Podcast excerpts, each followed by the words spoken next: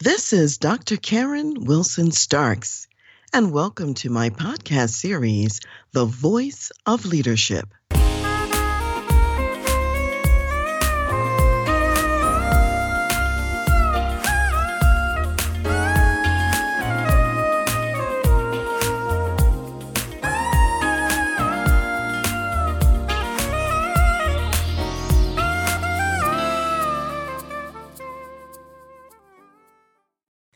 Just now getting past the Passover and Resurrection Sunday seasons, and I'd like to really use the concept of Passover and the concept of resurrection as really a metaphor about what can be happening and what may be going on in your business right now.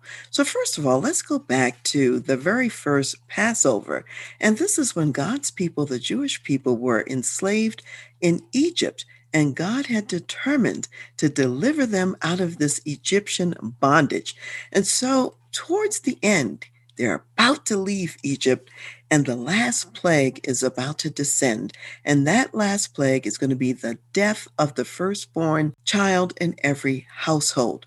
However, God told his people if they would slaughter the Passover lamb and put the blood of the lamb on the doorpost, that when the death angel came by, he would pass over them, and there would be no death in the homes where the blood of the Passover lamb could be seen and could be found.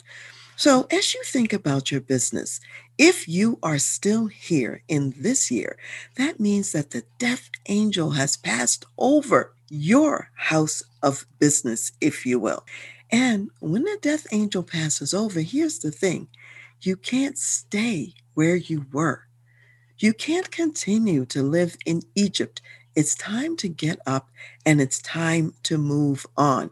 You're going to a new land, you're going to a new territory. So, in your business context, you're going to be going into new directions, new land, and new territory as well. And as you are leaving the old, if you remember back to the biblical account, the Jews who had been enslaved in Egypt, they actually took a lot of gold and silver and other treasures with them out of Egypt because the families that they served gave them all of these riches as they were leaving for their journey. And so here's what I want you to think about what is the gold? What is the silver? What are the riches that you are carrying forward from the past of your business? And you're going to need it in the new place where you are going, that new territory. And think about what's the bondage of the old way that you're leaving behind because you're going into a new way where you're unfettered. You're having a planned exodus to something new and something that is better. Now, if we think back to the Jews on their Exodus journey, what happened is that God led them with the pillar of cloud by day and the pillar of fire by night.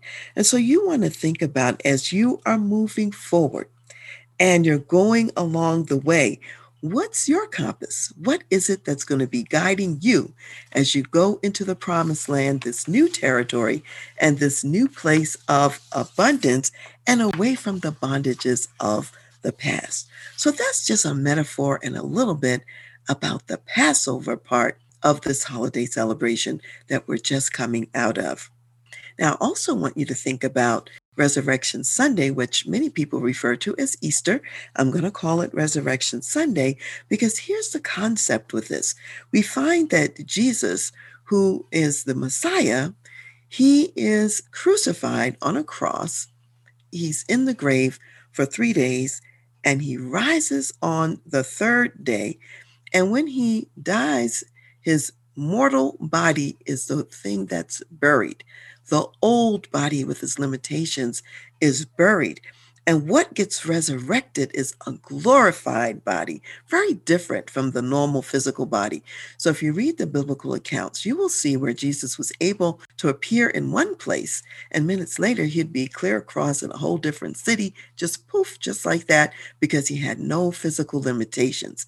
He also could walk through doors and just appear anywhere because it was a different body.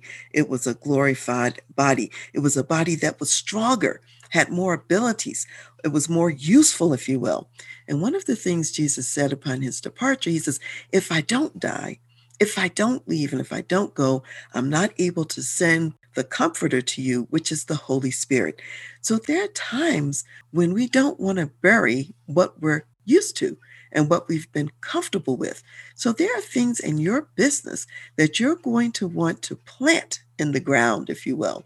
You're going to want to bury them because a greater harvest of resurrection is going to emerge and the glorified version of the body of your business and who you are is going to come up. And in essence, you're going from life to life.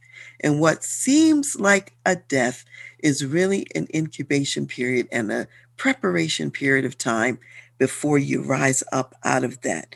So, that planted seed, if you will, that planted body is alive and it produces more life and more fruit. And that's how you want to think of your business as well. You can say goodbye to the old and just remember to be really excited and happy about welcoming and saying hello to the new. So, with this in mind, I want you to think about something that Jesus was talking about. And he was talking about how that sometimes to get that great harvest that we're looking for, we really do have to go through this transition and this period of the planting and the death. So, this comes from John, the 12th chapter. And he's saying this, by the way, before his own death, because he's using this as a picture of the meaning of it. And he says, Most assuredly, I say to you, unless a grain of wheat falls into the ground and dies, it remains alone. But if it dies, it produces much grain. And so we see that many more lives have been touched, many more lives have been resurrected, if you will, because of the one death, because of the Passover lamb in the Messiah. And so may your business also be blessed. You're already blessed because the death angel has passed over. And now let's bury those things that we need to bury so that we can resurrect and have a more glorious business and body on the other side. As an executive business leader, you have many difficult decisions to make every single day. And it's important to think about how do you develop your people? How do you launch and develop high performance teams? And how do you create a culture that wins every time? If you would like to take a look at your organization and to talk about the wisdom and guidance that would propel you to create a best place to work and also competitive advantage, then I invite you to apply for a consultation to work with me. Go to my website, www.transleadership.com, go to the services page, and under organizational consultation, you will see a tab that says contact us. That's where you request a consultation. So if you are an executive business leader in a medium to large size company, then I look forward to receiving your application and having a conversation with you.